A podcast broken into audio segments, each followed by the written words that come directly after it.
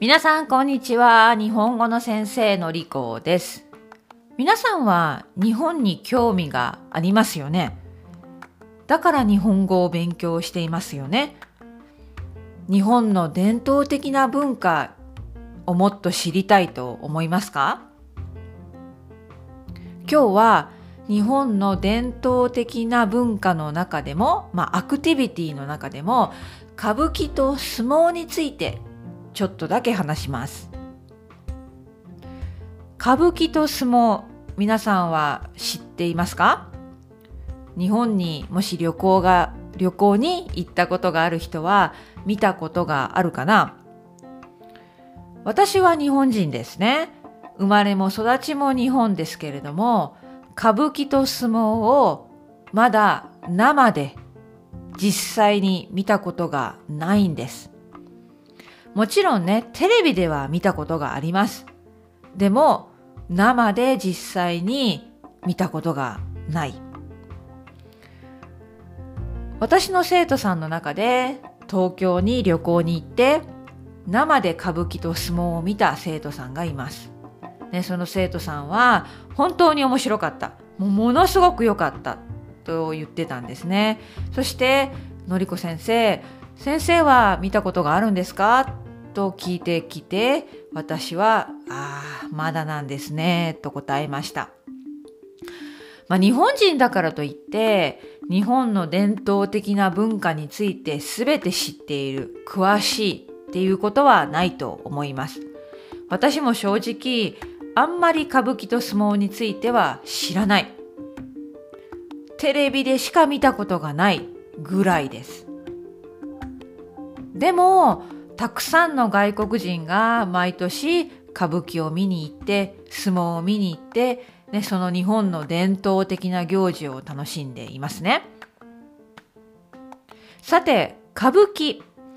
歌舞伎というのは、日本の古くから侍の時代、つまり江戸時代から続いている伝統的な演劇なんです。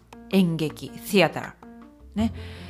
400年以上続いてるんですよ。ね、今もまだ続いています。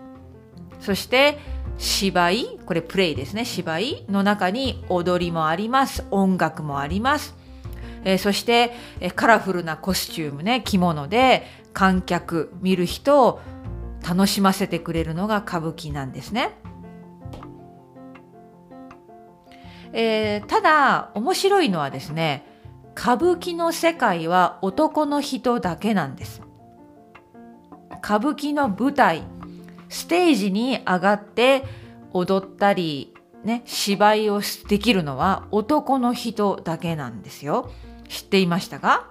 じゃあ女の人の役？ね、演劇の中でストーリーの中で女の人の役はどうするんですかって思いますよね男の人がするんです男の人が女の人の服を着てやるんですよ、ね、その特別な仕事女の人をまあ女の人の役を演じる特別な男の人を女型というんですね。女型。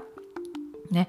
えー、私は、まあそのテレビで見た時にですね、本当に綺麗な、きあの本当に女の、女らしいっていうのかな。女らしい、こうソフトな動きとか、えー、まあコスチュームももちろんね、女性の着の着物だし、とても綺麗な動きをするのが女型です。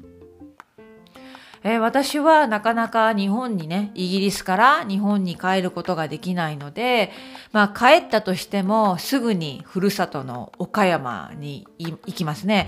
だから本当に東京に行く機会がないんですけれども、まあいつか本当に、いつか歌舞伎を、うん、一度は見てみたいなと思っています。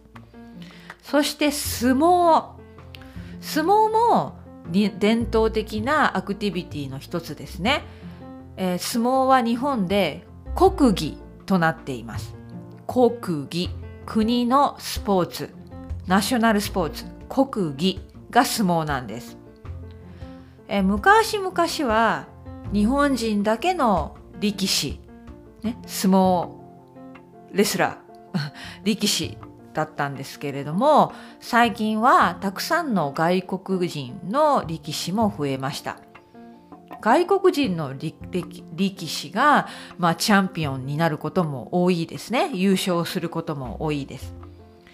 ただ皆さん知っているように相撲の世界も男性だけの世界なんですね、えー、女性の力士はいません。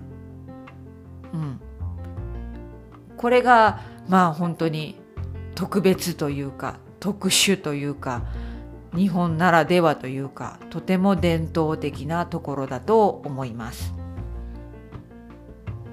この相撲をね相撲を東京で生で見た生徒さんはもう本当におすすめしていました。